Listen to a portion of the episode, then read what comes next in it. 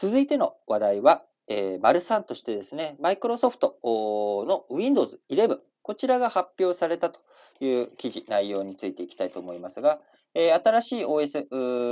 これまで、えー、2015年から Windows 10だったっけな、えー、今ね、Windows 10が出てからあ6年ぶり、6年ぶりなんで2015年ですね、えー、パソコン向け基本ソフト、オペレーティングシステム、オペレーションシステムの、えー、OS を、えー、マイクロソフト刷新するということで、昨日、20昨日じゃないか、おととい、えー、現地時間のおととい24日に発表した、えー、Windows 11、えー、こちらについての紹介ですけれども、えー、クラウドコンピューティングへの玄関口と位置づけ、サービスの利便性を高めていこうとしており、えー、今年2021年後半に一般提供を始めていくということになります。えー、この提供することによってですね、クラウド、えー、事業についての派遣の行方も左右するというようなことになっております。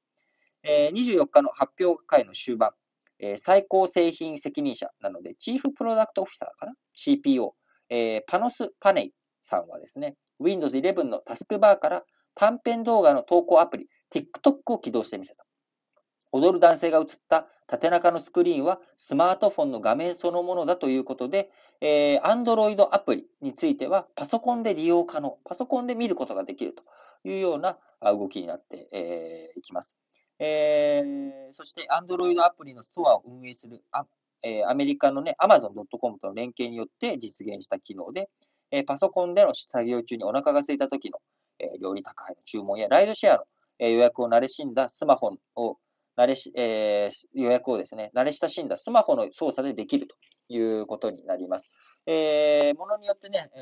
ー、パソコンいじってて、えー、なんか注文したいなっていう時には、あ携帯のスマホで、え、やるっていうものも、そのままパソコンの方から似たようなアプリでできるよっていう、まあ、こういったシステムになっていくとかですね。あるいは、えー、Teams のビデオ通話などを、OS で利用可能にとか、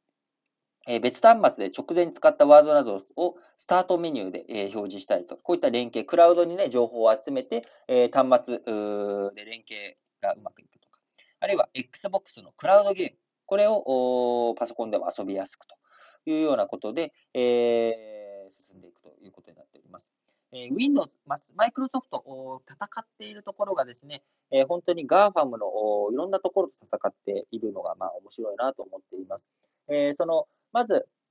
えー、OS 周りでいくと、MacOS との戦いっていうものはですね、まあ、結構その切り分けというか、Windows 使うよっていうのと、MacOS 使うよっていうのって、まあ、あの好みの違いとかあ、そういったものもあるので、あんまり大きくも食いつぶし合いっていうのは僕はないのかなと思っています。えー、それ以上に、えー、OS 以上の戦いをしているのが、やっぱりマイクロソフトの、えー、オフィス製品、えー、Word とかね、Excel とかを使うのか、あるいは Google のこう Google ドキュメントとか Google のスプレッドシート、えー、表計算ソフトを使うのかということで、えー、Google と Microsoft の中でやっぱり OS の派遣、えー、Office の派遣を通してですね、あるのかなと思っています。えー、特に今、えー、Google はですね、ChromeOS を、えー、使って、えー、非常に安い値段の端末をえー、作り、えー、そして学校とかスクール関係にそれをね、えー、大量に提供していくっていう作戦をしています。そうなってくると、えー、学校の授業で、えー、ChromeOS に慣れ親しんだ Chrome の、えー、Google のワードとか Google ドキュメントとか Google スプレッドシートに慣れ親しんだ子どもたちが大きくなっていくと、えー、Office 製品よりも Google 製品を好むというようなことにもなっていきかねないということで、えー、そことの戦い、マイクロソフトやってますし、えー、クラウド事業。では、えー、Amazon の AWS とマイクロソフトの Azure が戦っているし、そして、えー、製品、ハード面では、えー、iPad とかとですね、えー、マイクロソフト Surface がガチガチに戦っている。要は、パソコンまで大きくいかなくてもいいんだけど、持ち運びできる、えー、パソコンライクなものってなった時に、それは iPad なの？えそれともサーフェスなの？っていうような戦い、えタッチペンとかもね、スタイラスも含めた戦いになっているということで、えー、マイクロソフトもいろんなところともういろんな戦いをしていると。で、さらにさっき言った通り、ゲームの世界でもね、えー、ソニー、ニンテンドー、これも2001年ですか、Xbox ゲームマイクロソフトが参入していったの。で、その Xbox のゲームという意味では、これ、えー、Apple とかもね、あのゲーム、市場を戦っていくっていうことで、ハードは出してないですけれども、えー、iPhone とか iPad での、えー、iOS のゲームと、こういったものとの戦い、えー、激しくなっているということになります。えー、一昔前、えー、こう、マイクロソフトといったらですね、えー、非常に強く。で、今もですね、えー、2兆ドル株価、あこの前超えましたと、えー、アップルに続いてっていうことでお伝えしましたけれども、新興企業というが、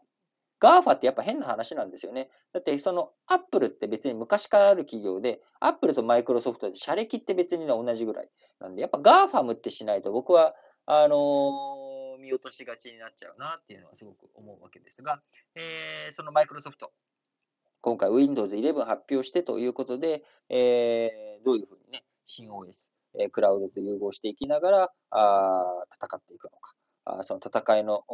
流れの中で、しっかりと勝つ、え勝つことができるのか、新しい価値を提供していくことができるのか、結構パッと見た感じ、あのー、なんとなくね、えー、Windows 10、えー、そのもともと、えーね、Windows 8でしたっけ、えー、8.1だったっけ？えー、なんかちょっとスタートメニューとかも使いにくくなっちゃったよとかっていうことで、えー、それを Windows 10、えー、にして良くなった、えー、ある程度戻した部分もある中。で、今回 Windows 11でまた大きく変わる部分もある中ですね、えー、しっかりとユーザーの心を、えー、引き止めつつ新しいものを生み出していくことができるのか。これがなかなか難しい、えー、トライだと思いますけれども、Windows 11、えー、ちょっと楽しみにね、えー、待っていきたいなと思っております。それでは次の話題に移りたいと思います。